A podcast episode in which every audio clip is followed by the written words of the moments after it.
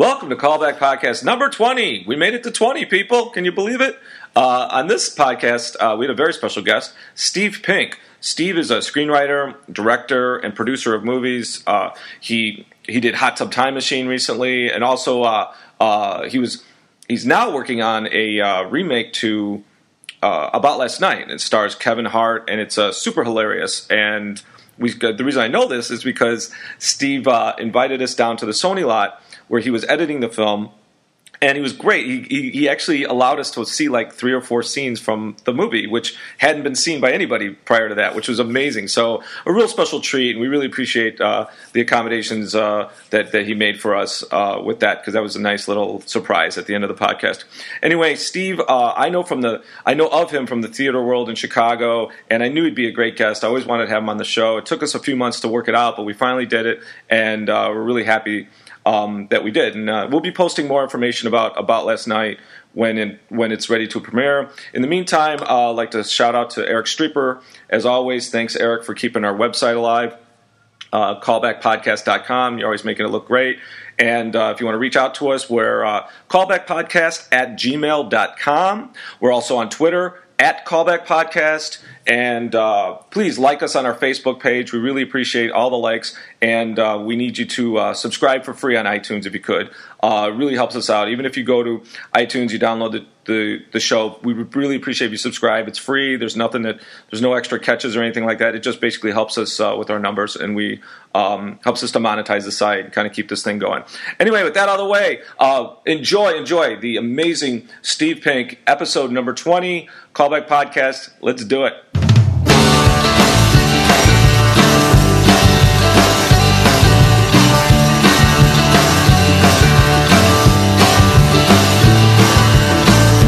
Hey, uh, welcome to the show. Uh, we are here with our special guest, Steve Pink. Hello. Uh, Steve uh, for uh, uh, Steve is a director. Uh, I, I, I've followed your career since Chicago. I know you, you, we we kind of met through friends, but we didn't know each other. We were like always around at Burton Place and different places where you were with um, like Greg Sporlater, like mm-hmm. those guys. Mm-hmm. Um And, uh, much to your dismay, you followed my career? Like, well, ah, I just, you know, God, I, I was I expecting, actually, my actually, expectations were so much higher. I actually went out with uh, Angie. Do you remember Angie Biasi? Don't. She was a member of the New Crime uh, group. What? Yeah, yeah, yeah. She worked with you guys at some point. Um, huh. And, Maybe it was uh, post my time. There was a period where you in weren't. the early nineties where I split and the company kept going. Were you, okay, so the new, new um, Steve's a director, but he started. He cut his chops in the. Uh, was it? At the, did you go to the Piven workshop or? Was, I did my senior year in high school. Yeah. Okay, and then um, so you were you, an, you were an actor in some things, but you. Uh, I was a bad parentheses actor, and then yes, then we started New Crime Productions in like eighty-eight, and ran plays through the early nineties. Yeah, they, they were great um, uh, plays that ran in the Chicagoland area with. Uh, There were, is it Commedia dell'Arte? How do you? How yeah, Commedia dell'Arte. Yeah, I just and, didn't say it right, but you oh, did. Oh, I'm sorry, I'm such an asshole. Uh, no, no, you said it right. I, I didn't. It's fine. Oh, really? Yeah, no, no, you said it correctly, and, oh. then, I, and then I flubbed it. And uh, and it's just kind of like the Theater of the Absurd. Is that the idea behind it? It was. It, I guess it has elements of Theater of the Absurd, although the origin came from the Théâtre du Soleil, which was a French expressionist commedia company that had um, gone to. Um, Part of uh, the uh, L A Olympics in eighty-four was also a cultural exchange where that company went to U C L A and ran workshops, and Tim Robbins inherited the, the style, as we call it, um, in pretentious parlance, and then Tim... With the Actors Gang. With right? the Actors yeah. Gang in the eight, middle eighties, and then um, Cusack and John Cusack and Jeremy Piven did a show called Violence in nineteen eighty-five, or six, eighty-five or six, Um, the Misadventures of Spike Spangle, and then I did a play called Carnage um, with Tim Robbins in nineteen eighty-six or seven. Out here, really remember? Out here, okay, in L A because I was going to um, Berkeley at the time, and okay. the play ran in the summer prior to my fall semester. So I was sleeping on couches and doing the play. Oh wow! Um, and um, I remember Alex Zam, right? Is yeah, and Alex, and then the year later we took. The style, which is really kind of an expressionistic, presentational kind of style. We always used to say it's Bugs Bunny on crack as a kind of shorthand for what the style was, and then um, or is, and then uh, so then we did Alex Zam after the Dog Wars, which was nineteen eighty-eight, our first play, Tim Robbins actually wrote it, and then and yeah, then I was company, doing the play that came after you at the Blind Parrot Theater. Right? Well, uh, is that where it was? No, Blind Parrot was our third and I think oh, our shit. worst play. Uh oh. Unfortunately, um, Blind Parrot, that was the one in uh, Pilsen. Yeah, yeah, yeah, yeah. Yeah, that was our worst play, and uh, that was we did Marat Sade, and it was so oh, I thought funny. it was so terrible um, that I just started smoking weed every night and going on stone. It was terrible. It was unprofessional. I was in, inappropriate most of the time. I fucking hated it. Um, and most of the city hated it as well. Um, and, you know, it was kind of cool because Lawrence Bommer, who was, I think, a kind of a lauded critic now, but at the time was the, uh, like an up-and-coming critic for the Windy City Times.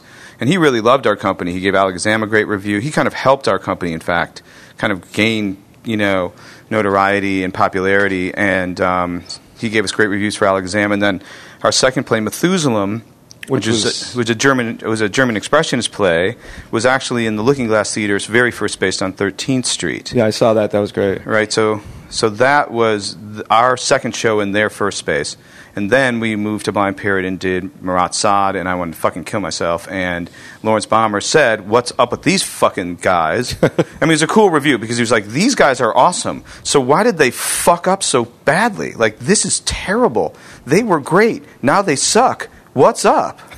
So then, wow, that's the review. Basically, I mean, wow. That was basically the review, and I was like, "God damn it, that motherfucker is right.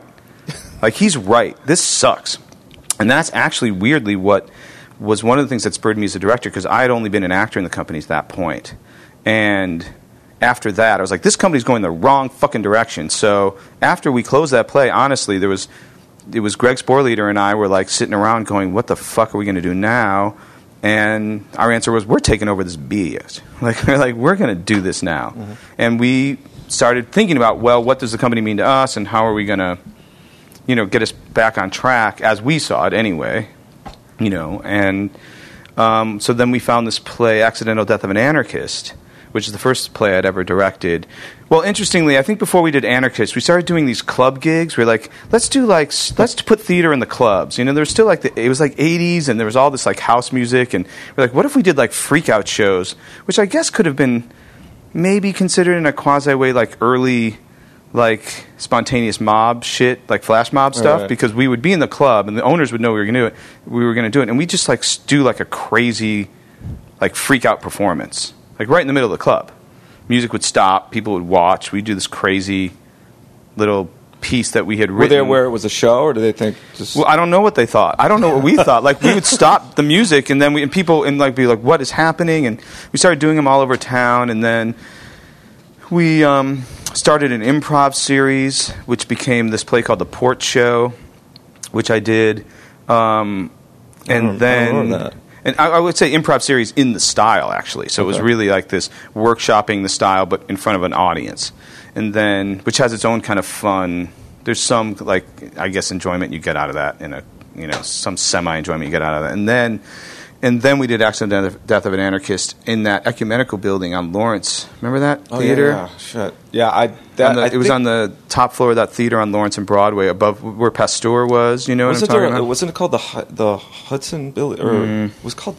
God, I thought it was called something else. But yeah, I know the one you're talking about. And so then we were back on. We then then we kind of got ourselves back on track, because it was, you know, it was successful and people liked it, and ran for it extended and ran for a long time and put us back.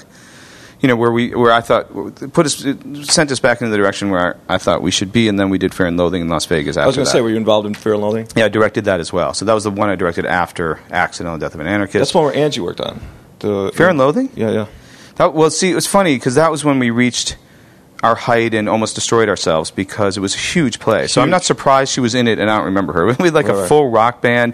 We had an eight-person backstage crew moving sets. It was crazy. It was awesome. It, it was an insanely large production for a um, independent, you know, for a black box theater. And we opened the um, Chopin Theater. All right. Because that crazy Polish dude Ziggy was like a theater lover, and he had come to town, and he was like, I want to make theater. And we were like, well, we'll make a deal with you. You give us free rent, but we'll build you a theater. Because all he had was a, he, all he had was that, the Chopin Theater space, and it was it was empty. It was empty. It was just empty space. So we had to install a grid. We had to build risers. We had to we had to build a theater. Oh yeah, it had that smell. I was there, I think, opening night. It had that smell of like this is a new thing, you know. Yeah, it was like, like brand new theater. Yeah, like and so so um, we made a good deal because we didn't have to pay rent to rehearse awesome. and to perform.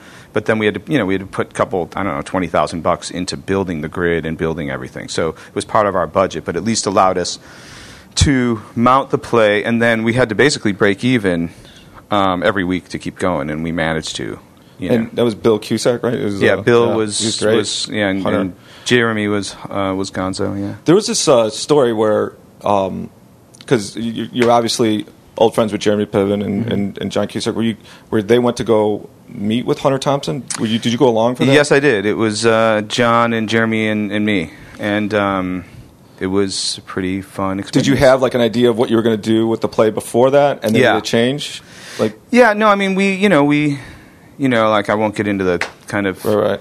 I mean, too much, cause just because it's boring hearing like, oh, my fantastic stories of hanging out with Hunter S. Thompson, like I want to fucking kill myself. In fact, did you shoot a gun at least? Uh, yeah, yes, we shot guns. Did you did you hear about shooting guns? Well, I'll tell you the shooting gun story, and that's it. Okay, um, because it's just like, I mean, I, I have to stipulate this whole podcast is, you know, I mean, you guys are ex- exercising terrible judgment and imagining this is interesting to no, the most the far-flung of, listener. No, this is the kind of shit like, you know, like, you know, somebody's out there right now thinking about breaking into what you do, and you might be, you know, this is this is what, you know, they live off this stuff, you know, this is what's great about it. Yeah, I'm sure they fucking live off. Someone's out there with me like, yeah, fucking, we live you know, off it's this. It's funny how many times I'm gonna fucking kill myself. Always said like, nobody wants to listen to me, but you know, we always get really great positive feedback, and people are always like, yeah, I appreciated it, or I live in some weird town. And I know, I want to hear the story. Yeah. We're doing it just for Aaron, basically. Yeah. I want to go home and listen to it tonight. Well, it's interesting because Hunter, I would have to say, is a really sweet guy, and a really he's a genius and a really sweet guy. But what he was he was very much into, I think, and I understood this over the weekend. He's very much into testing your metal in the form of um, you know, elaborate pranks. Okay, right? Like, you know, like this in this, the shooting, the shotgun story is one of those. Like we show up, and you're gonna have to forgive the bad Hunter impression. That's right. We literally show up, John, Jeremy, and I. Um, you know. Because he says, come up to the cabin. He's in Woody Creek. And, and he knew we were going to be discussing the play and whether he would give us the rights to stage it and all that kind of stuff. And and we, we walk into this cabin, this very modest cabin where he lived. And he had a little chain across the kitchen, uh, across the threshold of the gate into the kitchen, which is kind of his headquarters and office. And he had an old telex machine, you know, right, right. which is how he delivered his stories to Rolling Stone. And, and it was really like old school and kind of cool. And... Uh, So we go in and he goes, oh, hey, gentlemen, sorry. I, uh, I, uh, I can't talk right now. Uh, nobody can come into the kitchen. It's a, you know, uh, it's a, it's a uh, guest-free area. Uh, so, you know, don't cross the threshold. It's gated. And we're like, oh, okay, uh, nice to see, you know, hey, we're here. He's like, yeah, yeah, yeah, yeah, yeah. Listen, I'm very busy, very busy. Um, I'm, uh, this is true, he says. Oh, well, you know, I'm, uh, mm, you know, I'm busy doing something. Uh, can't be, can't be, can't be, can't be disturbed. But listen, I'm, uh, I'm, uh, I'm testing out a new game for the Japanese. They asked me to do it. Uh, it's I have a one-hole golf course outside and uh, and uh, shotguns. And uh, I want uh, the whole idea of the game is to uh, is to take the shotguns and somebody drives the ball and uh, someone tries to shoot the ball out of the air for big money. God, you would love this game. And we're like. We're like, what? He's like, so go, you know, uh, someone's got to touch this thing, you know, hell, you know, make us all a lot of money, go ahead. And then we're like, and sorry for the bad Hunter impression, so we're like, what? And I'm very fortunate because my stepfather raised me shooting, right? So I'm like, I can see this is a, he wants us to step up, I grew up shooting, so this is, I was like, so I called his bluff immediately, I was like, okay, fine, done, where are the shotguns, let's do this. You know, like, okay, that's what he's saying. And this is right. within two minutes of us showing up. And so he show, he says, well, there's a twenty gauge over there and a twelve gauge. You know, just take a couple of guns. I don't know. Do your thing. Find them. I don't know. There's ammunition. You know, why do you bother me? I'm busy. I told you I was busy. You know, fucking get out of here. So I'm like, okay. And I look around this little room that we were standing in. And sure enough, there's a twenty gauge and a twelve gauge shotgun, both pump action. Um, actually, I think the only the twenty gauge was pump action. I think the twelve gauge was a double-barreled. Um, and there's ammunition on the shelves, and we take them out to his. And Woody Creek is very rural, so it's right. it's a place where you could shoot, and you know, it's like being in a rural area. You could shoot, you know, and no one's going to hear you for miles. And it seems like a place where it's actually shooting is allowed. It didn't seem like it's not residential or in any way dangerous or se- or seemingly illegal to shoot. So I didn't feel uncomfortable on that level. So I take out, I take the guns out, give John and Jeremy a quick primer on how to fire, you know, shotguns. You know, like, this is how you shoot them. I don't think they had... Are you guys just out there by yourselves? Yeah, we're out in the yard. You know, but there's mountains all around us, right? Oh, cool. So we're out in the yard, and there's mountains all around us. And we go out there, and there's a little skeet trap, which I'll tell you about later. You know, for for actual skeet shooting, right, right. It's a little mechanical skeet thrower. And uh, so we shoot for like an hour. It was really funny because I'm like, well, let's try this, you know. So I load up the shotguns, give those guys instructions how to shoot. I'm like, I'm not, I'm gonna, you know, John, I don't play golf. John does, so I'm like, John, John can drive the ball. So I'm like, okay, you drive the ball, and I'll take a couple of shots at this shit. I've shot skeet. What the fuck? This is the whole idea. So we'll do that, okay? So then John drives the ball. I fucking boom fire. No fucking way. I mean, it's so hilarious that we thought, it was like, the John, John drives the ball fucking two hundred yards instantly. It's a ball this big. I just fire into the air, boom, and I'm like, okay, this is really stupid. Like, nobody is going to fucking, like, this is not a game. Like, okay, so now we understand, like, and now we've called his bluff, right? Right. Bluff called, fired shotguns, you know, game. Not a real game. Not a real game. And then we're like, ha ha, all right, that, that's not, okay. Pause. No Hunter.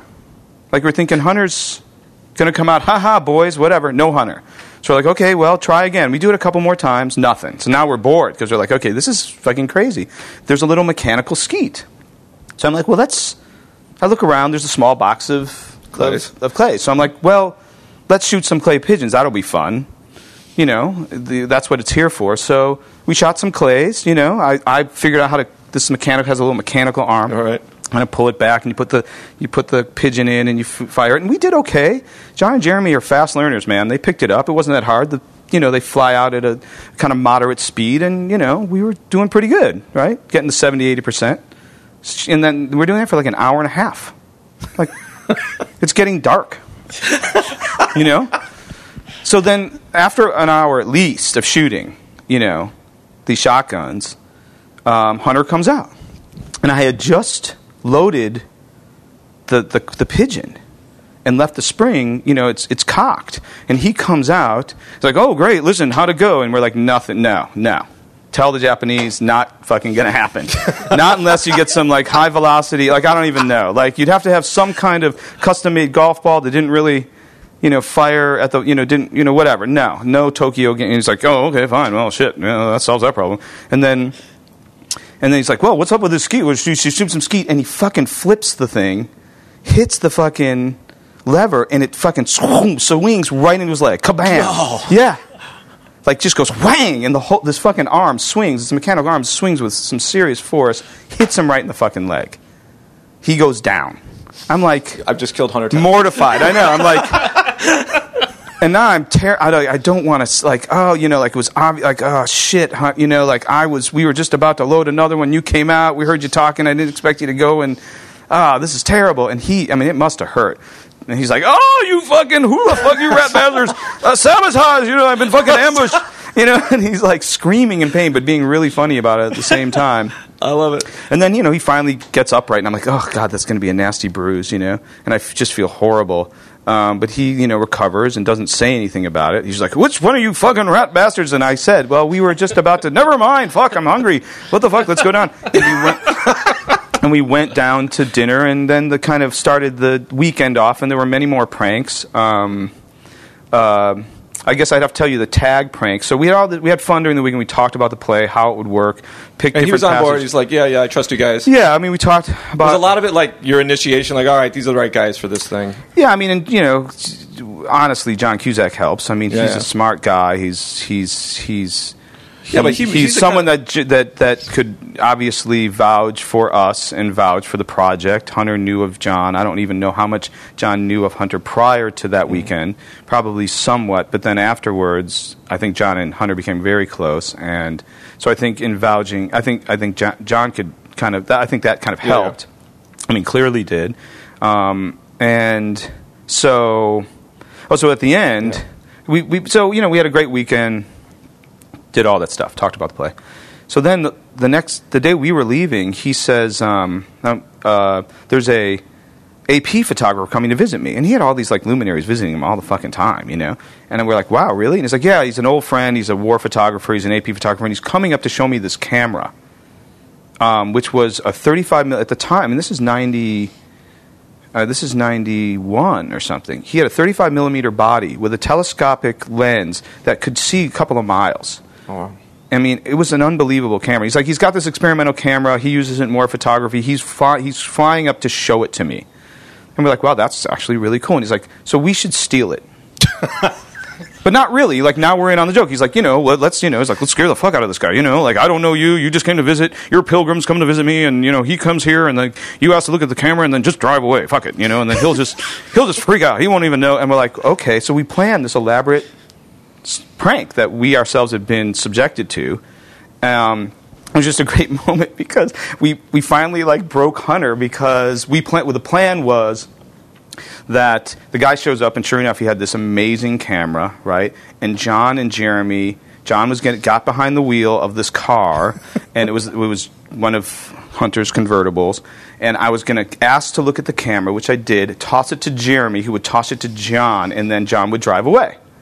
And it was just great because we were sitting there and he were looking at the camera, and then I asked to see it, you know, and everyone's like, okay, this we're going to do this. And it, and just as I get the camera, Hunter's like going like this. He's nodding no to me. He's just like, abort. he's like, he's like, abort, abort, abort, abort, you know. And then, of course, we didn't. And I think, and then afterwards he said, you know, that guy was very serious. I don't think you'd think that was very funny, uh, you know. I don't. That was. I just didn't feel the vibe for that one. You know, like, and the guy was very serious. Like, this is this A P photographer. Oh, right. He was is... serious as a fucking heart attack. This guy, you know, he was like a real dude. Like, we were idiots. You know, we were fucking young idiots. He was like a professional war photographer. So, like, I think it was just great that Hunter was like, okay, we're uh, gonna do the prank. Uh-huh. Anyway, it was just great that to be part, to be a victim of the prank and then be at the end kind of perpetrating them was was really really fun and a great experience. Did he ever come out to the show? Uh, no, he meant to and wanted to, but Hunter didn't like leaving Woody Creek for various reasons. Yeah. I know. And I know that he, the, I, the talk was that he was going to, and I didn't. He know. did try and make it a number of times, and Ralph Steadman came. Oh, cool! And Ralph Steadman actually drew the mural that was on, which was our oh, right. backdrop yeah. for the whole play. And and Ralph, Ralph actually not only came, but actually would give outlandish speeches before the before the lights went um, down. The lights went out. Audience would be seated. Ralph would go to the front of the stage, unprompted, by the way, and give like a crazy speech to ramp up the crowd.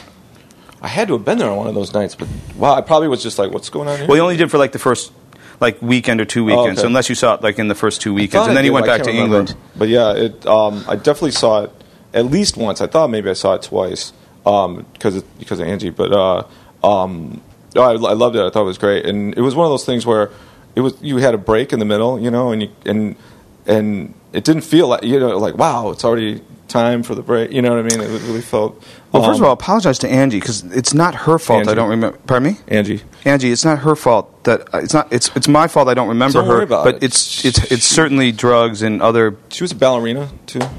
I just feel like... I, I'm. Let's just took, stipulate also that I'm not a... It took me three days to get to the fourth position. I'm just not a good person. I'm not a good person. Joke for you. There.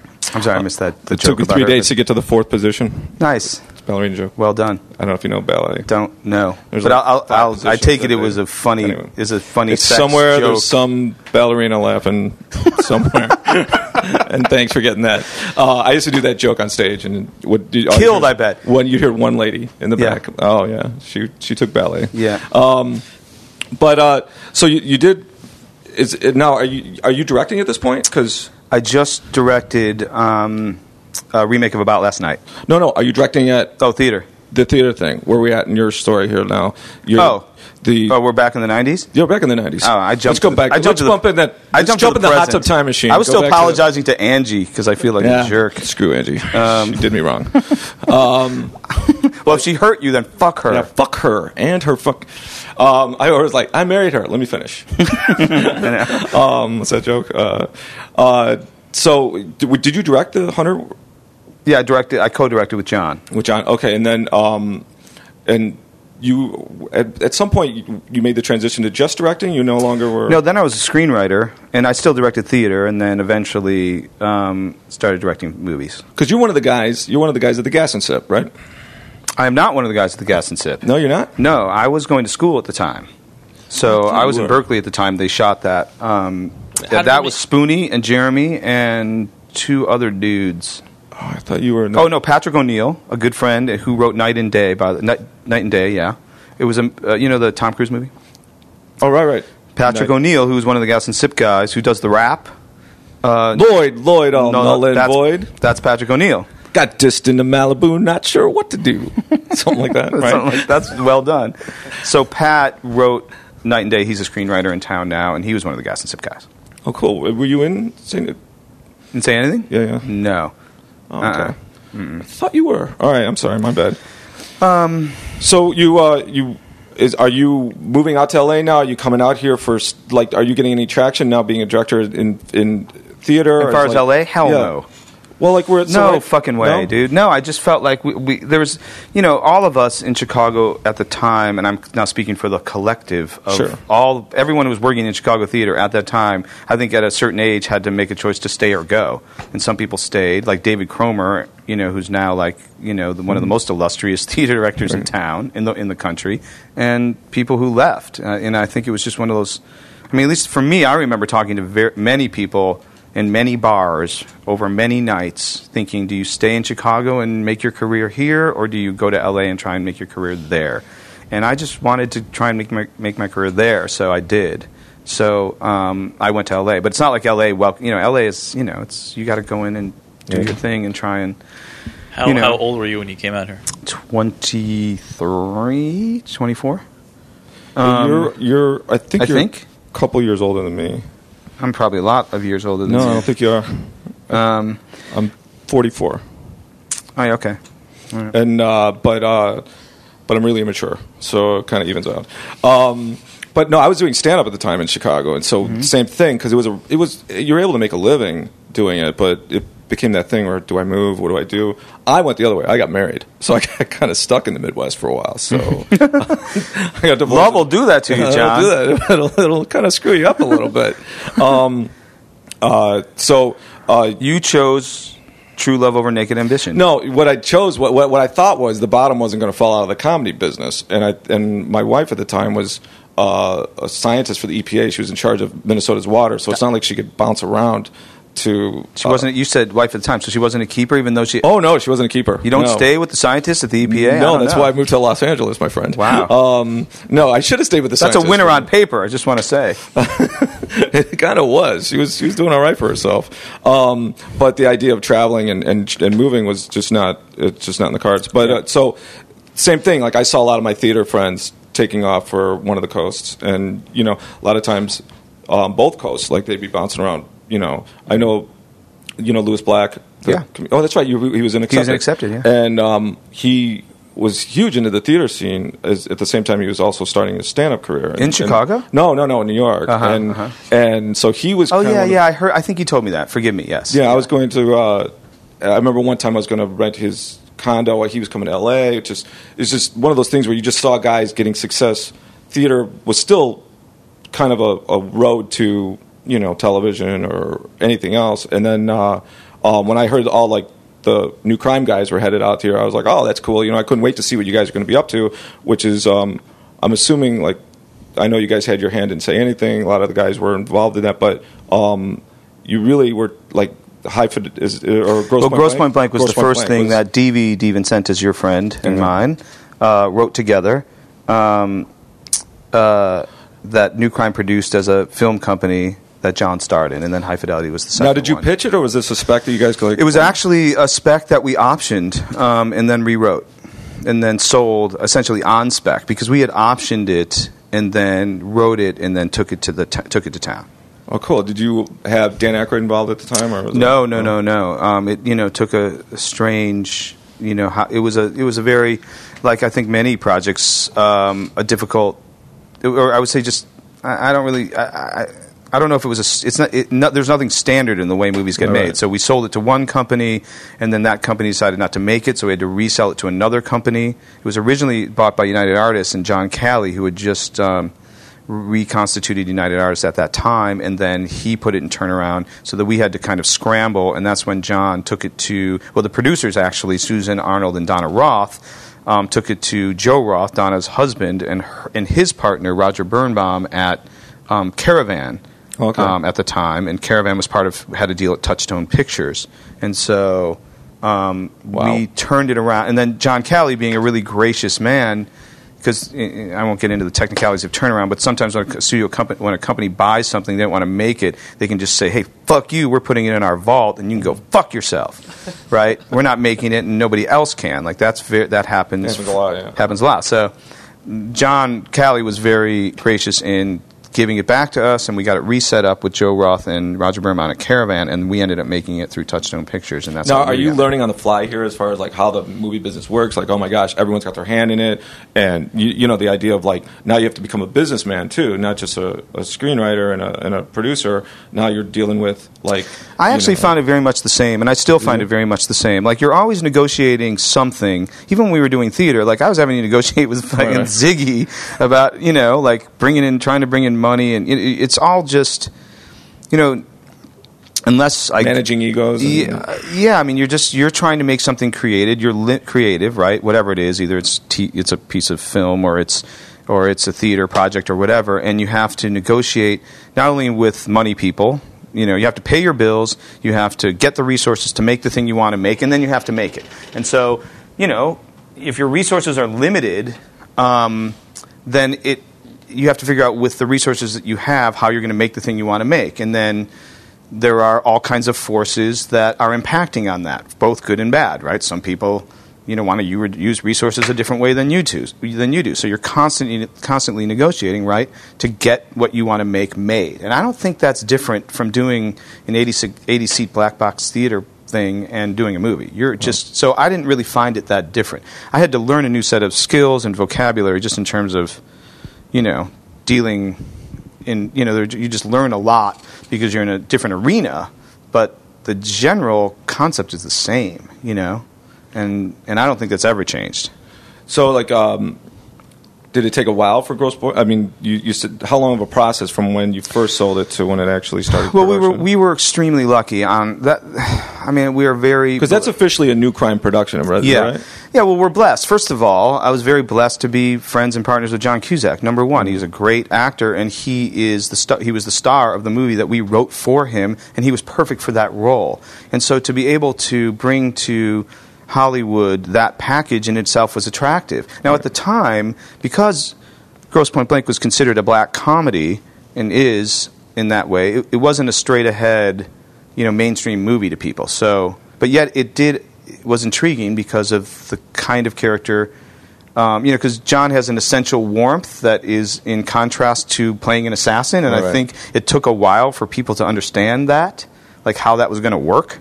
And uh, once people got on board, uh, you know, the, the people, the producers and the financiers, once they understood what that, you know, the irony of that. that premise was, they supported us wholeheartedly, and we got to make the movie. And that's f- so number one, Cusack, and then number two, we were lucky that people understood what we were going for and let us go and do it. And so in the span of how hard and fast it is to make things in Hollywood, it was easier than most. You know, it only it did take, I think, two and a half years wow. from the time we started writing it, but nonetheless, that's pretty fast. Now, were, were you writing it with the idea, you always had John in your mind as as this guy who was going to star in it. But when you're writing it, I mean, is this a job for you? Was you you you, no, you no, said you wrote it for wrote spec? It, but yeah, like, we wrote it on spec, but then we sold it and they gave us some money. I bought a I bought a Nissan Pathfinder. Oh, there you go. Awesome. I fucking I fuck, I couldn't believe it. I had only driven you know I I'd, I'd had a sixty-nine Bonneville when I was in high school that I bought for five hundred bucks, and I had a seventy-nine Chevy Impala, fucking two door. I had a seventy-six Camaro. See, you're the cool guy, and a seventy-seven Camaro. See, you're you're you're the guy in the Camaro. I wanted no, to be. I was, it was like way late. I don't. I wanted to fucking be. The, it doesn't matter when you're the guy in the Camaro. You were the fucking guy in the Camaro. I wish I was guy. I was the kind of nondescript guy in the Impala.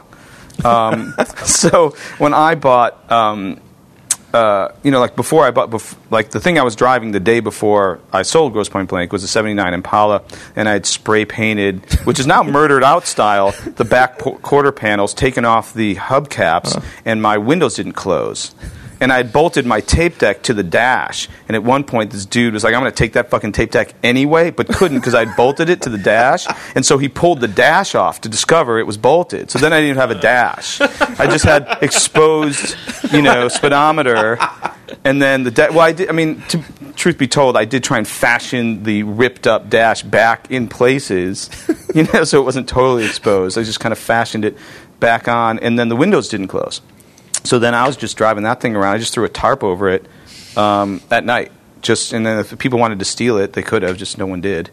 Oh, wow. um, and then, and yeah. In the in the two and a half uh, two and a half years it took to get it made, are you writing other things? Are you just putting all your eggs in this basket? Are you uh, you know? Uh, like- yeah, I mean there was pretty much one egg. You know, that, wow. that was kind of the egg. That's awesome. Um, I was gonna apply, you know, for unemployment or leave town if that one didn't work because I didn't really have anything else going at the time. So, um, you know, we were very, very fortunate that it got made and then sold and then, or sold and then made and then uh, and then and then actually got released. I saw that. So, on, like, yeah. uh, I went to go see Sling Blade, I think, and then they they said, "Hey, we got a surprise for you. Anybody wants to stay, we're going to show Grosse Pointe Blank." It was like a preview or something. Interesting. Like that. In Oak Brook, uh, Oak Brook Terrace. Or, you know. Huh. And uh, so I got to, I was like, oh, fuck, yeah, that's awesome. And I remember, like, they were having a little trouble with the, the, the projectors. Like, you would, you know, how, like, all of a sudden half the screen would be, like, you know, on the wrong, you know, like the, the break would be in the middle of the screen. So they were obviously trying to run the film for the first time and figure it out or whatever. You know, back then you had to kind of, you know, mm-hmm. run it a few times to, before you could show it. And so, mm-hmm. uh, Um, yeah, I saw it like a total surprise, and it was like, yeah, I loved it. Oh, that's cool. What well, we did you think of Sling Blade, though? Uh, Sling, Sling, Sling Blade was great, too. Yeah, I, I enjoyed Sling Blade. Yeah, oh, it's yeah. a good movie. That was a good movie. Yeah. uh, so you, um, so you finally get the, bas- the, the the egg in the basket made. Now, are you are you thinking, all right, I'm a I'm I'm a bona fide producer. We're going on to the next project. What are you thinking about yourself no, as far as a career? I still don't think of myself that way. I fucking Jesus fucking Christ. I mean, I. I oh, I but just, come on! Right now, you've got a lot of you've got a pipeline. You've got people. You're, yeah, but it doesn't matter. You're just constantly trying to stay relevant and and. I mean, it doesn't. It's still keep, scary at this. At this I'm, stage? T- I'm terrified daily. Really? Well, yeah. I mean, it, you. I think it's I think it's hard. First of all. But, uh, yeah, I mean, there's times when you want to have a nervous breakdown. I mean, when you're you choose to to depend on your creativity to pay your bills, and sometimes you're just not fucking creative. You're like, I that's it, guys. I, that's a wrap. Like, I had, like, thirty-seven and a half good ideas, and it got, you know, it got me to this point, and now can I just, I don't know, someone give me a break and give me some money or, so, you know, like, let me... Like, make it a little easier, but I think it's, it, it, I think it's always hard, no matter what level of success you have, because you want to do more stuff. When you're in the director's seat, you ever have a moment where you're like, I don't have an opinion on on what just happened? Yeah, I mean, I actually am pretty comfortable not having an opinion um, sometimes, just because um, I when I don't know, I just confess um, that I don't know, because otherwise I'm going to say I know something, and it's going to be stupid. You know what I mean? Like, I'm terrified of the wrong... I mean, I don't mind being wrong creatively when I've really tried hard and I just whiffed it. But there's nothing worse than being like, yeah, I fucking know. You know what? This is going to be cool, you know, because I really don't know. So I'm going to act like I do because it's my job to know. Uh-huh. And then, then as a result, I just look like a fucking asshole. And I make some bad choice. So if I don't know, I'll just be like, I don't fucking know. If it's a take, I'll be like, do it again. Or, you know, let's see what else is in what you're doing. Or... You know, I mean, it just depends. It just mm-hmm. really depends on the situation, whether you're talking about production design or camera or wardrobe or light, whatever you're talking about. It takes me, you know, if you actually don't know, just say you don't know, and then you think about it. You're, you're uh-huh. just like you guys, you know, when you're doing theater or anything else, it's once again, you have to figure out, you have to get really specific about what you're making, and in order to be that specific, you have to just really think hard about everything, every little thing, and shit, you just can't think of a good version of every little thing spontaneously, at least I can't. So I don't mind just saying I don't know, and, and I usually say, how long do I have to tell you? I do. Like, I'll be like, how are we in, do I have to tell you in ninety seconds? Because then I'm like, okay, fine, fuck it, I'll think of something in ninety seconds if that's what my if that's what if we're on the clock. And sometimes it'll be like, no, you can, we'll tell you tomorrow, you know, like if this location is right, for instance. So I'm shooting in a location, like, hey, what do you think about this location? I'm like, ah, shit, I don't know. You know, it's not. It's definitely not right. Maybe it can. Maybe it can be right. I just don't. And maybe it's wrong. I just don't know. How long do I have to fucking decide? And sometimes I've been told now. This is the location. Figure it out, dude. Or, or you losing know, our life. Or we'll come back. Uh-huh. You know, we we're, there's other choices. Are you, you know? so? Um, I, I apologize. Who directed uh, Grosse Pointe? Uh, George Armitage. Okay, and he had directed. Um, uh, shit, I always forget. Oh, Miami Blues. With right. Alec Baldwin, I which love is that movie. Fantastic movie. I love that movie. Yeah, it's fantastic. And George, and, and George is a good director. Now, and I liked him. Are you at this point like watching the director? Or are they met? Because I, I, I know when I saw you um, when on the set of High Fidelity, like you were very close to Stephen Frears. You were like next to him, and kind of, I don't know if he was mentoring you, but you were definitely were you were really paying attention to everything that he was doing too, beyond your own job. You know. Yeah, I was I was just always interested in how the process worked and what directing was and what directing for camera. When did with, you with think, like, oh, I'm going to be able to direct, like, this is it. This is I, st- I still don't know. What do you think, like, was the biggest shock? Like, oh, like, directing is this or directing isn't this? Uh, well, I, the thing I'm still, I guess, learning is, you know, directing directing movies is pieces. You just need all the pieces.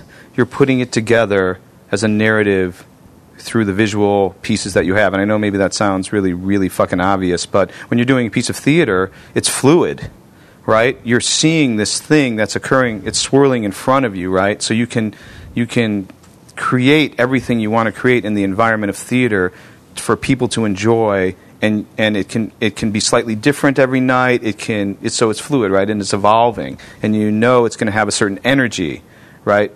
And When, when and I was like, oh, I just have to create that in movies. But in movies, you have to literally piece it together in shots. You need you need to harvest everything you need to create that. It's not it's not you know it's frozen in time. I mean, I know it sounds really crazy, but when you're dealing with live actors on a stage, you can rely on the energy you created. You like pull the ripcord, and every night it appears. In a movie, you're having to project into the future constantly. You're like, I'm building a narrative and a story, and the only person who actually knows how it's all going to fit together is me.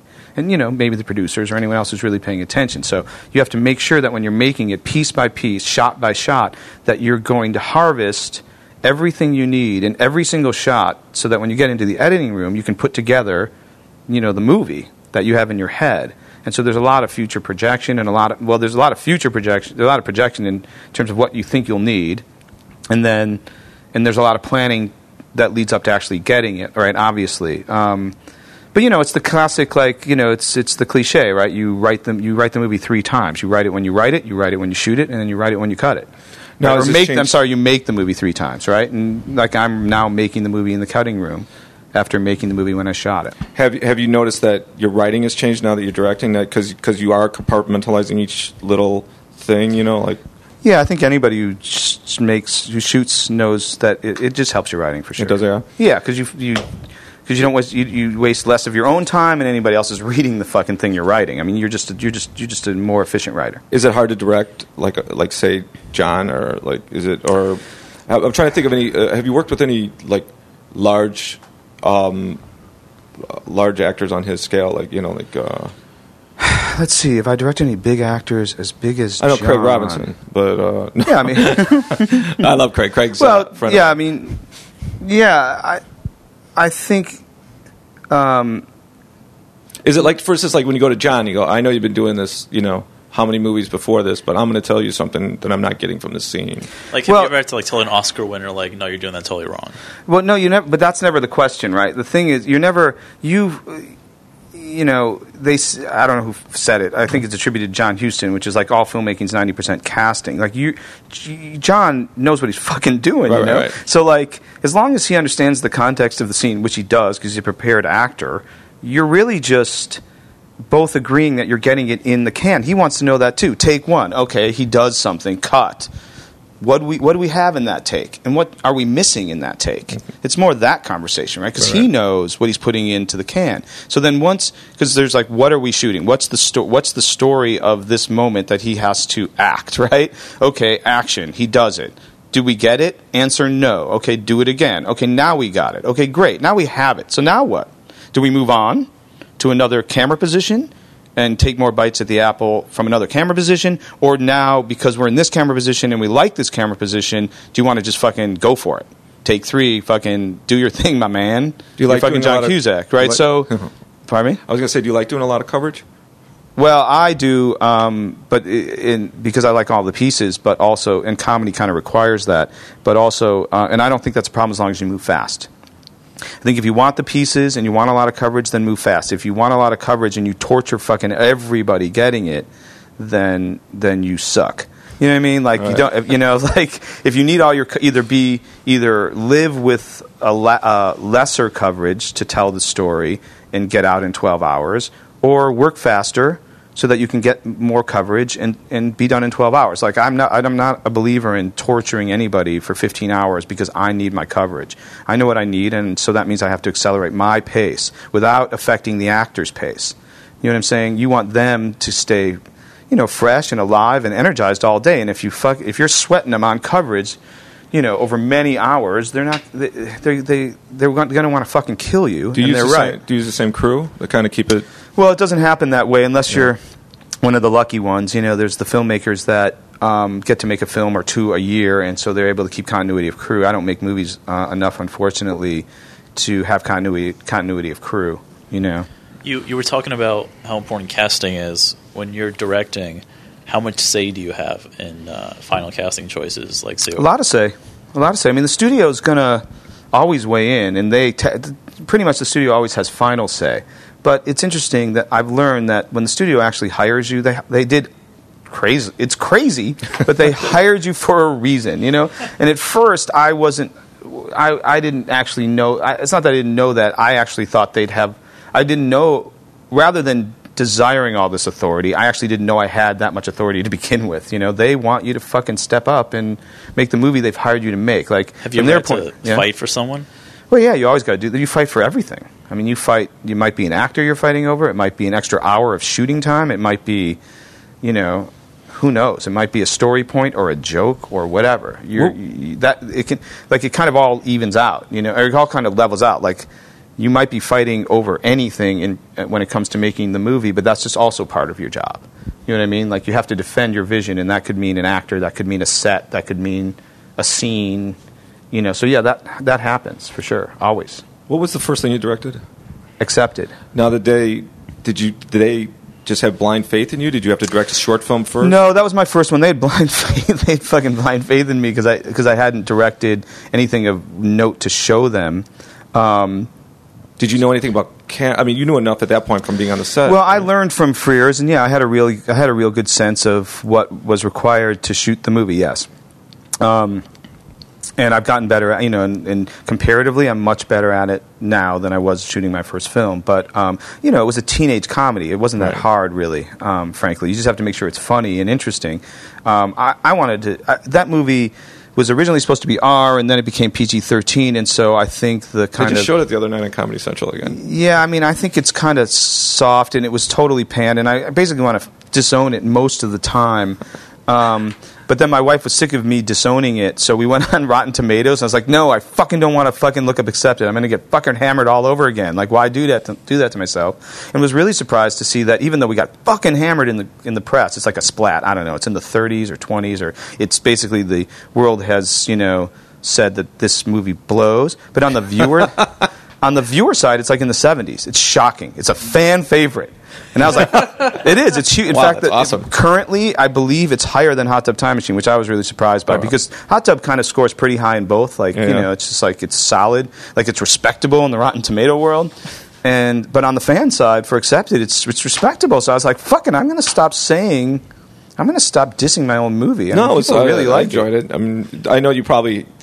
It probably wasn't what you originally wanted it to be, like you said, hard to P G. It's but like it's all the difference in the world, right? Yeah. There was really, in fact, I argue, um, and I'm right, unfortunately, about this, that that it's not actually a movie. Like Accepted is about a guy who starts his own college, but what do you do in college? You ha- you do you have sex and do drugs, neither of which is in the movie. So if you were going to start your own college, you wouldn't you have a lot of sex and do a lot of drugs? So then if you're not doing, and then whatever, learn something ultimately. But if you're not going to do that, then what actually is the content of the movie? And so to me, a lot of it was a sleight of hand, because I actually watched that movie. I'm like, what's happening? Like, are they having fun? Like, is this fun? I don't know. It seems kind of fun if you're twelve, you know? Um, and that's the difference. The uh, um, let's you touched on Hot Tub Time Machine. Can we jump there for a minute? Um, mm-hmm. What's with the bear? What's the Well, now it's a drinking game. Right. Have you? Do you know about... He's got his own Facebook page. What? There's a beer Facebook page? What? Yeah, he's got his own Facebook page. The beer from Hot Tub Time Machine. Wait, what's the drinking game? Well, the drinking game is something I'm I'm I'm propagating. I mean, to anyone who asks, or you guys. So we've watched it a few times. So so I, here's my drinking game for Hot Tub Time Machine. Um, uh, my self-styled drinking game. Okay, so this idea, the whole idea of the bear, um, first came because we had to create Winterfest, and it was like, what is a fucking Winterfest anyway, right? Winterfest is in the script. What's a Winterfest? Okay, number one, they don't exist. Who the fuck is outside at night freezing their ass off, walking around in snow, drinking beer? I guess it could happen in Germany. It's just not something I've ever been to. Like, there's even a Poison concert at night in the snow. Like, it's fucking hilarious. I love it. It's fantastic. There's nothing better. So we're like, okay, what about guys twirling fire and maybe crazy people in costumes? Like, I don't know. We were just trying to fill the background, right? Just to fill the background while our actors are, you know, the characters are moving through space. So this guy, the, we, this, the, the A D shows me this bear costume. And I'm like, oh, that's that's cool, bear costume. That's funny. Put the bear in. Okay. And so then one night, the bear's in the background drinking or doing whatever. And the first A D uh, comes up to me. And he has a genius idea. He goes, what if we put the bear in every scene? I'm like, what do you mean? He's like, let's fucking have the bear in the background all the time. And I said, well, no, that's a bad idea because it, there's not there's no continuity to that. If you're with John in one scene in one part of town and the bear's in the background, it would be impossible for that bear to be with Vin, with um, Rob Corddry and Clark Duke, say, in another part of town at the same fucking time, right? Because uh, I E no continuity, E G no continuity, I E E G whatever, whichever one it is, right? So there, therefore, hence, there can they, the bear can't be in two places at the same time, right? And he goes, okay, so you're so fuck you, Steve Pink. What the fuck is wrong with you? And I'm like, oh my god, you're right. What is wrong with me? Who gives a fucking who gives a shit? I like this first A D. That's genius. I was like, I'm sorry. I almost stumbled past genius.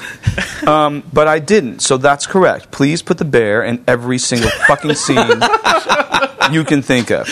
And we had this actor, you know, they had just picked this kid at random to be in the bear suit. And so he was having a great time because now he was called to set every single day to be the bear.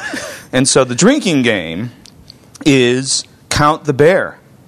Dude, every time you see that bear in the background, dr- you got to drink. Oh, wow. Now, I won't be responsible for, of All course, right. the what would be your inevitable death because he's I believe he's got to be. I mean, and I, actually, for those listeners out there who want to email what the actual bear bear count is, oh. I'd love do to you, know. Do you know the number? I do not.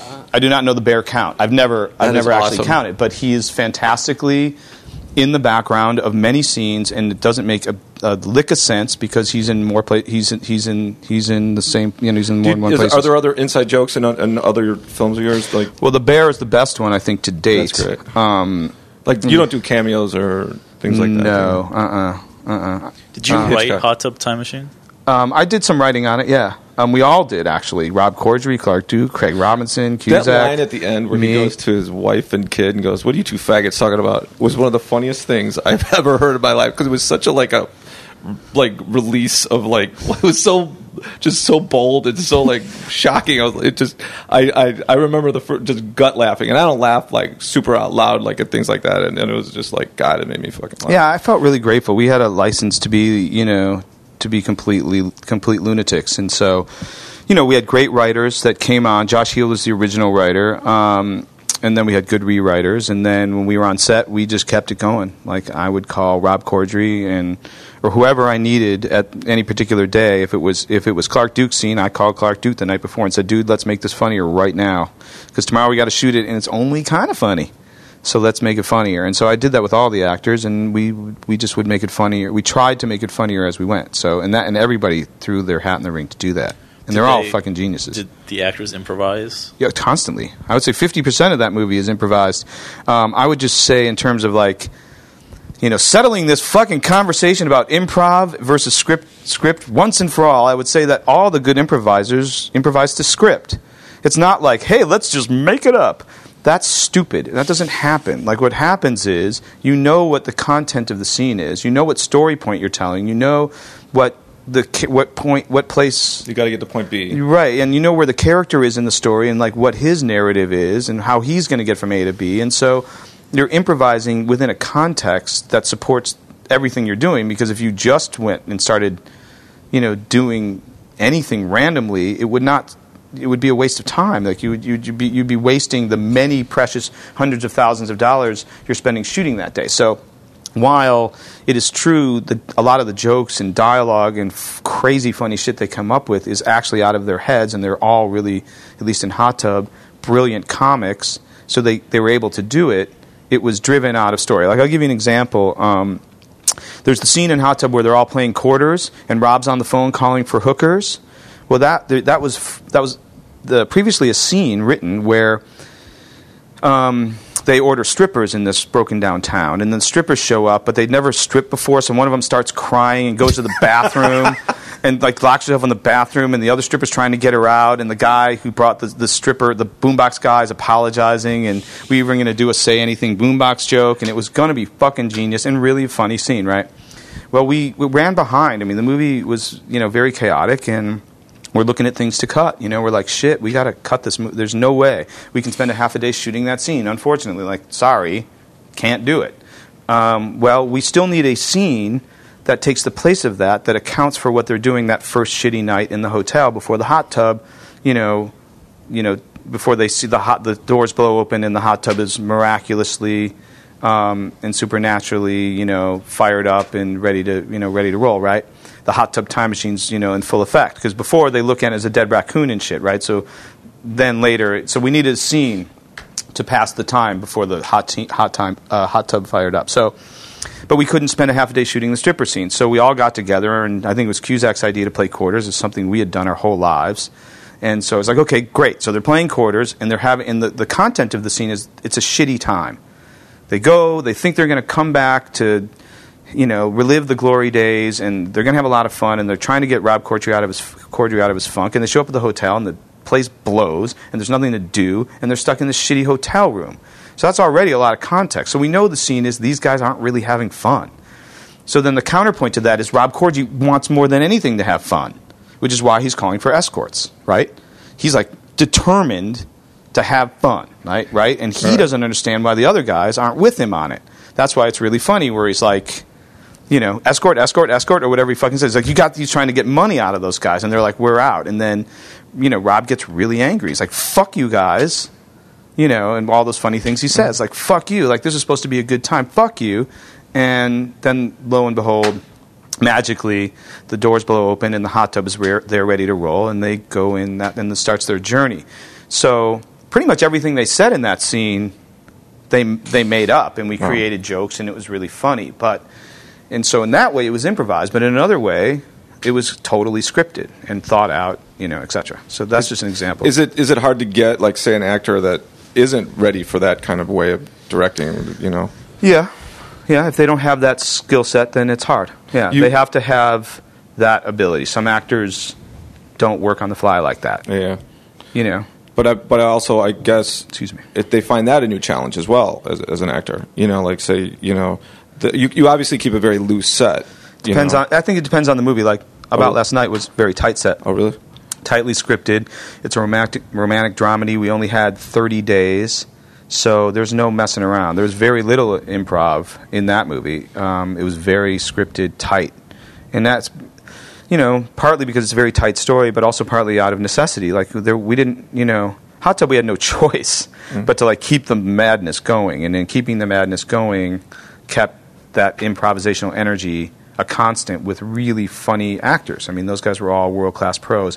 This is more of a romantic, you know, drama slash comedy. So, it, you know, with, with and it's a much smaller movie, so it doesn't afford you the same luxury, and we had to keep it pretty tight. So um, you are cutting the sh- the, the yeah. movie right now. Is there a, is there a date? I don't know. Next year sometime. Next year. So next year are you guys are you two familiar with the original About Last Night? No. No. Oh, it was a big movie for me. That was a, because I lived in Chicago, and uh, based on the Mamet play, right? Yeah. Sexual Perversity in Chicago. Yeah. And um, uh, Tim Kazuritzky, who I, I worked with a few times. And he did a great job, because yeah. when you read the original play, which I had not read in, since college, um, it's dark as fuck. Oh, not only that, but there's a real heavy lesbian element to yeah. it, too, yeah. that, that they kind of cut out of the movie. And Well, um, not only cut out of the movie, I don't know, I think Tim, I don't know how Tim, in looking at that play, if I thought I if I had the same job, someone gave me that play and said, make a kind of interesting and fast-moving, sexy, romantic drama comedy out of this play, I I would have, I guess maybe I would have been able to do that. But oh, wow. He broke the mold, I think. I mean, yeah. when you see that, and I think the movie is okay. I think our version's much, much better um, in a lot of ways. Chief among the ways is that Um, in the original, it's really Demi Moore and Rob Lowe's story, and then the Jim Belushi story with Elizabeth Perkins kind of falls, you know, it's kind of eighty twenty. Right. It's really almost ninety ten. We brought up that couple and made them this kind of raucous, outrageous couple, and th- um, those those roles are played by Kevin Hart, who plays the Jim Belushi role, and he's out of control funny, and then opposite him plays Regina Hall, and they're the kind of outrageous, sexy, like, couple constantly battling Um, opposite the kind of more sincere romance and dramatic romance going on between Michael Ealy and Joy Bryant, who play the Demi and, and Rob right. Lowe role. So it's really like fifty-fifty in terms of the the time given to two couples. And so in that way, I think it's much improved because you don't, you know, as good as About Last Night was, you get kind of dragged through, you know, unabated yeah. this, like, relationship that deteriorates, and it it's a very good movie, but it's it's gets to be a real bummer. No, and did, so did, bringing you, the comedy side to to to balance that with the other couple, I think um, yeah, when helps I saw, the helps it a lot. When I saw Kevin Hart was involved, I was like, I bet he's doing the Jim Belushi role. Yeah, and he's know? nuts. Yeah. He's he's that guy is world. It's unbelievable. Yeah, he's, how funny and good he is. It's he's an amazing actor and comic. He's you know he um, I think he's like. I think he made the most money doing stand-up comedy last year or something like that. He was what he's like that big that people don't really realize that he's that huge. Yeah, he's he's selling out like Madison he, Square Garden. Yeah, he sold out the L A Uh, is it the Coliseum? I don't even know. No, Staples Center. Staples Center. I'm going sorry. to see I'm going to see him New Year's Eve. Yeah, he yeah, sold yeah, out Staples Center. Um, it's insane. It's stupid. Um. So like. Uh, Did you make a conscious effort not to like watch the movie again, like the original? No, Edward, I watched Edward it. It's in, it's in, it's always it's instructive. Yeah, yeah. You know. Um, Sheena Easton song still in there? Pardon me? The Sheena Easton, you know, that was it like the really that the soundtrack? I'm actually, I've tried to get a hold of Sheena's. You see this joke coming up Fifth Avenue, right? right. I tried to get a hold of Sheena's people because I'm thinking maybe she comes back in. You know what I mean? Bring some, bring some more of her music to this version of the movie. Um, the uh, I, um, and it was shot, in, but it wasn't shot in Chicago, right? It was shot out here, L A. Yeah, yeah. So it's L A for L A too. So no sixteen inch softball. What did you say? That was the first time I saw sixteen inch softball. In, uh, no sixteen inch softball. Yeah, which, yeah. Which out here, a friend of mine was in a league. They call it big ball. Do they? Yeah, and I was like, oh. I, we're from Chicago. We yeah. played that our whole lives, even in public school. Never heard it referred to as big, big ball. Big ball, no, no. Kind of just called it sixteen inch. Did you? Did you? Not sure how I feel about you calling it big ball. Did you ever play when they first when they first started the game? Did you ever play with like a real the hard ball, like how how it starts? Oh fuck yeah, dude! Oh my god, look at my fingers. They're broken on both sides. Yeah. From, From sixteen. Well, also because we played it in public school, like in elementary and junior high school. A, a brand new sixteen-inch softball, hard as fuck. It's so fucking. It's hard as cement, and you know, by the end, it's really soft, and it's like you know, no big deal. Yeah, but I never understood why they always start with a hard ball. Yeah, we played in a league, and it was hard. You know, like um, interesting. Uh, also, dumb fact: the dude who played in the league, the sixteen-inch, they played with gloves. What? So that's what I said. Oh, it's bullshit. I was like, you call it fucking big ball and no you play way. with gloves? No way. You're oh for two, my no man. No way. Yeah, I know, it's stupid. It's stupid. So um, you're in the middle of, of cutting. Are, like, how far into the process are you? About about halfway through. About halfway through? Is it? Are you feeling it now? Like you got the movie, you know what's yeah. going on? Yeah, yeah, know? It's good. It's it's going to be a really, really good movie. Oh, that's awesome. Yeah, yeah. What, at what point do you um, show it to people, or is there? A- I'll show you a couple scenes when we're done with this podcast. Woo! Do you hear that, boys? So I can, if the um, editor's still here, I don't know what time it is. Um, Are you? But uh, yeah, what, what yeah. I mean, uh, we we just hit one hour. Ah, good, huh? Ah, like this is the thing. He's like a clock. I like a clock. I always know when it's the hour. Wow. I just it, it like almost exactly to the second. Like I'll go, oh, okay, where where we at? And it's almost always an hour. How like, many uh, have you have you done of these? Twenty. Is it twenty? Twenty-one. This is twenty or twenty-one. So yeah. I have a good. There's a good chance my it won't be the worst of twenty-one. No, not at all. It's, you know what I mean? Awesome. I just want to be somewhere I know in the middle. You, like, it, it, uh, you, uh, you think this isn't fun? This is great for people. Like this is this is somebody's working out right now at a gym, and they're thinking, you know, what wow, a douche. You know, that's what they're well, thinking. They're thinking of, that's what they're thinking. Because that's what I'd be thinking. I'd be like, ah, I'm trying to fucking listen to this. I want to listen to this podcast and hear interesting, you know, conversations about what it's like to work in the movie business. And this fucking guy yeah, but, you know, is I'll telling take, bad stories about Hunter S. Thompson. Like, that's I'll, not something... I'll, I'll take self-deprecating over, like, you know, some jagoff that's like, you know, um, you know, just up his own ass about something. You know, those guys, you know, we had one... We had one show where it was just getting kind of like, you know, you know, like, what was what's the agenda here? And I found out later it was like, you know, I, I won't say who, but we had like a thing where we had a history, and so I, I thought we were beyond it, but we weren't. And um, but uh, yeah, it's the only time there was ever any tension in the room. Otherwise, it's just always like, like know. It's an ambush. Like, hey, you know, I got to tell you something. Well, they think ninety-one, you fucking you rear-ended no, me. No, there dude. was like you rear-ended like a little bit of that. You rear-ended yeah, me, yeah. and then you drove off. Yeah. And I was like, hey, remember when you took my wife out in the yeah. uh, took my wife out into the woods yeah. and tried to get her high? Remember that? You know, and it's like, yep. yeah, yeah. Why don't you hit pause now while I go smoke a cigarette? He goes, why don't you uh, hit pause while I go for a cigarette, and you can come up with a. Well, if that's actually the phrase. Now people who've listened to all the podcasts are going to know who you're talking about. Oh, I guess you're right. You guys just you. You guys are looking at an edit, or you're going to have to just face the music. I don't give a shit. Just fucking face it. Just own that shit. Don't give a shit. Don't care. Just fucking don't care at all. You know what I mean? You'll get you'll you the, you'll experience the tension, then you'll get past it. Um, uh, to be fair, he probably doesn't even remember he was on the podcast. Yeah, he probably doesn't. Yeah, you're right. Either that, or he was feigning that kind of disinterest, and he listens to that shit like every day. Well, he was thinking, maybe you know, he's like, I got to fucking listen to that podcast for my self worth. I'm just saying, you never know. I'm going to be listening like, to it. Himself up. I know. Uh, I'm going to be like, some, I'm gonna be like, wow, I'm, re- I'm, I'm fucking value, some, I'm worth something. I was podcasted. That means. I, I love just, it. I, love I won't that. even listen to it, but I'll just go to where it is on the internet. Validating and see. you. That's great. Yeah. I'm like, wow, I can see my name next to a podcast that you can listen to. Fucking cool. Um, So like yeah, so I, let's as we start to wrap it up, I wanted to say a few things about High Fidelity. That was a I loved High Fidelity. It was a great film, and. Um, is it? Is it? It just seems so um, of your your group, the the the New Crime guys. It just seemed like a labor of love. Mm-hmm. I don't know how long it took you to get made, but man, oh man, it felt it, like a really great um, situation.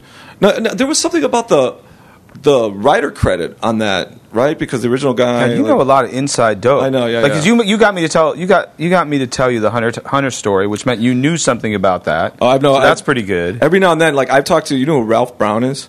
I was working with him yeah. in a in a television show in Europe, and uh, and I mentioned something that happened on the Eyes Wide Shut set, and he was like, how the fuck do you know about this? I'm like, you know, it's just one of those, I'm one of those guys. That's why I started my own podcast. People like telling me stuff, um, but. Uh, You know, there was like a, a problem with like writer credit, right? Did you find? Did you well, actually? We, you're, we, you're a writer on the on that. Yeah, it's yeah. John and D V and, and me. We all wrote it together, and and, and I don't. Um, I don't and then Scott Rosenberg, right. who's the the a writer who had written a draft prior to us, but he set his in Boston, and and his like turned on uh, the the little record store like set against like a Tower Records moving in across the street, and it become, became this like you know zero versus you know the big guy versus the you know little guy versus the big guy, and it was I didn't think a very good script, and neither did the studio for whatever reason. They wanted it to be more authentic, you know, closer to the book, which we felt it the, you know the value of the book was the value of the movie, frankly, mm-hmm. and so to remain truer to the book in terms of story and trying to drive story around the events of the book was we thought the approach. So they said. They thought so too, so we wrote that, and then John, who had worked with Stephen Frears um, on The Grifters, sent it to Frears, and Frears said he wanted to do it, and then we got very lucky, and we were able to make the movie the way we wanted, and then there's a there's a rule in the writers, so then we you know we arbitrated for credit, and there's a rule in the arbitration you know bylaws that say anyone who adapted, because it was an adaptation, right? Anyone who adapted the material prior to the the present writers. Um, automatically get credit because, for instance, by example, if the movie, if the book was called The Race, and the first actor, the first writer extracted the race out of the book and put it in the screenplay, he actually gets credit for that extraction, oh. right? For that, the genius of that, which, which is fucking stupid. And so, you know, in my opinion, I think that writer should have rightfully uh, b- withdrawn. I've withdrawn from credit all the time um, to pave the way, uh, clear the way for writers who actually did the work of making the movie. This writer felt like he didn't want to withdraw. And um, I had like a punch-in-the-nose fatwa against him yeah. um, uh, for like ten years. I, honestly, I mean, I don't care about the guy one way or another. But I did feel just, you know, self-righteous enough to say, well, fuck it. I'm going to put twenty-five thousand dollars in escrow, in escrow for legal fees for when I punch him in the fucking nose. I'm going to have to go to anger management classes. I'm going to have to defend myself against a lawsuit, right? And I'm going to need... Le- so I needed to think I, at least I had that little... So I, then I retired it. You know, I got married and had a stepdaughter. I'm like, I need that that money. Like, I can't... like, uh, yeah. like, I can't really. And then, well, why would I punch anyone in the nose anyway? Like, who are you, like, Mister fucking tough guy punching people in the nose? In the abstract, like, yeah, I'm going to punch him in the nose. Like, how about you're an idiot? You know, you're. A, how about you're a douche? So now I'm more uh, professional and mature about the whole thing. I think you should have withdrawn from credit, but I, I certainly don't intend to punch him in the nose, um, nor does he probably deserve that, nor would I ever really actually be able to so do it. You you mentioned that uh, you've withdrawn from credits. Does that mean that you've ghostwritten a bunch of yeah. things out there? Yeah. Oh, cool. Um, so is that something you do on a regular basis still? Yeah, I mean, that pays the bills, you know. You write, you rewrite. Rewriting is has been my career more than, directing. I mean, as evidenced by my credits, my man. You know what I mean? Like, just my credits would not have, um, you know, allowed me to survive um, or make a living in Hollywood. So, you know, a lot of what being a writer is in Hollywood actually is rewriting projects, you know, in the effort to getting them made. And so um, I've done a lot of rewriting. I always thought it was like, you know, in the producer game, it's like, uh, like you said, like, gets sold here, gets bought here, blah, blah, blah, blah, blah. What did you say? What? You know, like in the producer game where, like you said earlier, you sold it to this company and then it gets sent over here. And it's just stuff could remain in flux for two and a half years, but the entire time you're getting paid, each time it goes somewhere else, you know? Uh, no, you're not, actually. No, no, no, no, no. no. When, a, when, a, when a project gets tur- what's, uh, put in turnaround, you don't get shit. So let's say they pay you to write version A. Then they say, fuck version A, we're not making this movie. And you say, okay, I'm going to go get another studio to make this movie. When that studio buys it, they buy all the costs against it from, stu- you know, from the first studio, studio you sold it to. You get nothing. If the second studio then buys it, presumably they're going to then pay you, hopefully, to um, to rewrite. continue writing it, to continue to rewrite your own material toward toward making it. Um, but that's not always the case. Have you have you gotten to the point where you have walked from a project? Like, you know what, this is too much. I'm not. This is my vision. I'm, do you have like a pet project you're like you you refuse to budge on? Well, no, I haven't been. I mean. I, I, I think, um, well, no, the answer is no. no? Okay. It, there are projects that I don't budge on that I simply hasn't, haven't sold. I'm like, mm-hmm. here's a project, I think it's this. And they're like, well, we think it's that. And I'm like, well, I'm not selling it to you. So as a result, it sits on my shelf. So um, there are things that I don't wish to compromise that I that as a result are worth nothing except for my desire to, you know, um, maintain the vision of what I think that is if it ever does get sold versus sell it off and have it be turned into something I don't want it to be. But generally, when you're, when you're, um, or at least in my experience, when I've engaged, um, I try my hardest to work it out. Mm-hmm. I try my hardest to, like, you know, come to terms with what the studio wants and with with what I want, and effort toward to making the thing together. And then sometimes it just doesn't work out. You can't get an actor. Studio's not interested in making it.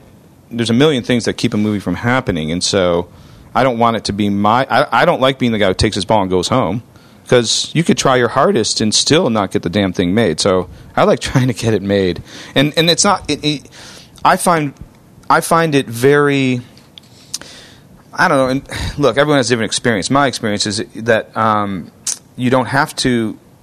Things that compromise your vision sometimes are out of your control anyway. So, mm-hmm. you know, like the actor, you know, like what actor they go with will sometimes define your movie in the right or wrong way. Sometimes what actor comes into your movie makes your movie better. Sometimes it makes it worse. But that's not at the script level, right? So at the script level, I'm constantly trying to get it to where everyone thinks, oh, great, let's go make this movie. And then that all that negotiation starts over again. Right. So I don't like taking my ball and going home at the script level, because sometimes they're like, well, fuck it, you know.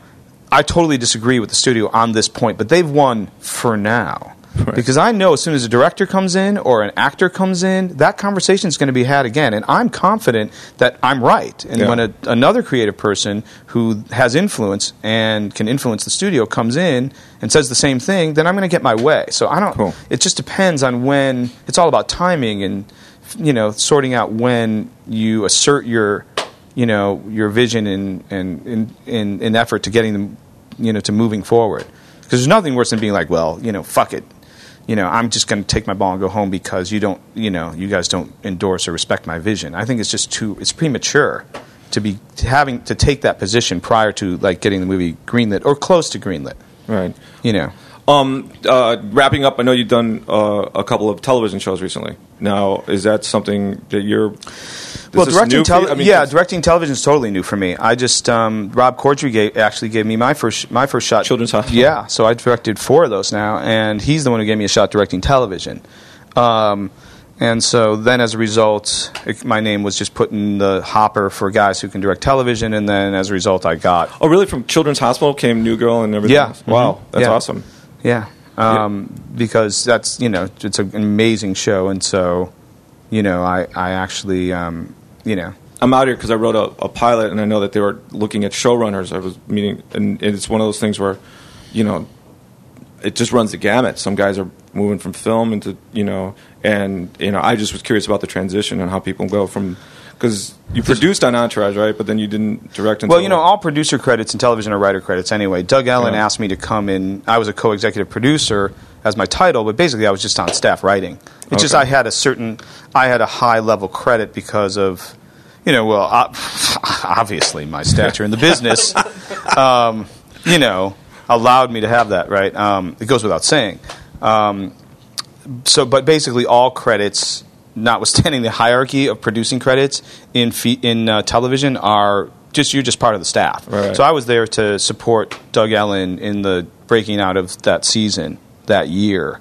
Um, oh, and also your credits attached to how much you get paid and all that kind of stuff. But yeah. I kind of feel like it means nothing except you got to go in there and and be cre- and you know make shit up and be funny. Is it different with comedy than it is with like uh, dramas? Because uh, I mean, do you have to really worry about the vision that's been set up beforehand?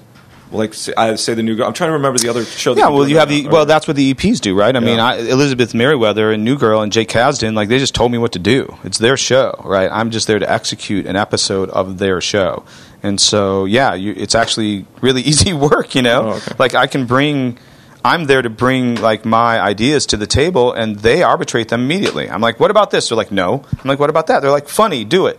But you don't. Oh. They they decide. They're the they they run the show, and then they offer more for you to do. So it's actually a really fun and easy gig because they're really nice. Those people are really great and really smart, and and and you just do your you just do your job.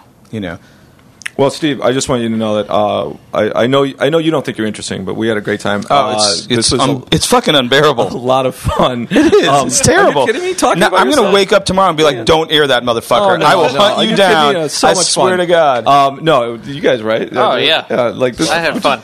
Yeah, I mean, you're just an affable guy. Just Those guys just made around. It worse. They're like, yeah, lots of fun. No. Like, oh. uh, um, they're not paid to say that. Uh, We're not yes, paid I at am. all. What's not paid at all? Um, actually, he's my landlord, so you can you have whatever liquor's left in the house. That's fine. Um, anyway, Steve, I just want to say thank you so much for all your time. Uh, we're on the we're actually on the Sony lot right now. You're cutting your film, and you took time out to do this for us. We really appreciate it, and we you know wish you so much more success. And we'll be following your career, and we'll get links to everything. And when the movie comes out, we'll we'll promote it as much as we can. But um, you know, hopefully. Um, Hopefully it's going to be another one of your successes. Thanks again for everything. Uh, my pleasure. Um, thanks, you guys. I really appreciate it. Take care, guys. Thanks. Bye-bye.